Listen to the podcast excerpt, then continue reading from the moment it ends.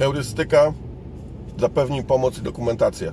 Słuchajcie, zazwyczaj jest tak, że interfejs powinien być taki samo wytłumaczalny, tak? Czyli powinniśmy wiedzieć, jak z niego korzystać tak po prostu, tak? Wchodząc i intuicyjnie się po nim poruszając. To nie zawsze jest możliwe. Czasem poziom skomplikowania systemu czy zagadnienia, nad którym pracujemy, jest naprawdę olbrzymi, tak? I wtedy faktycznie potrzebujemy, potrzebujemy pomocy.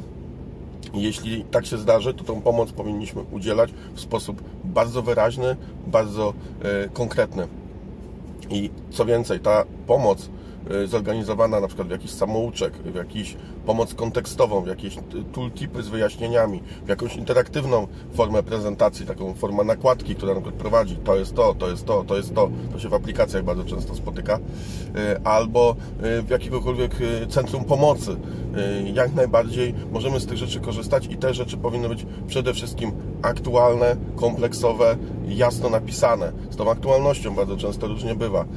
Są pomoce, które mają na przykład jakieś screeny z systemu i się okazuje, że ten system już wygląda w tej chwili inaczej, bo pomoc powstawała wcześniej niż jakaś funkcja. Także musimy na to uważać.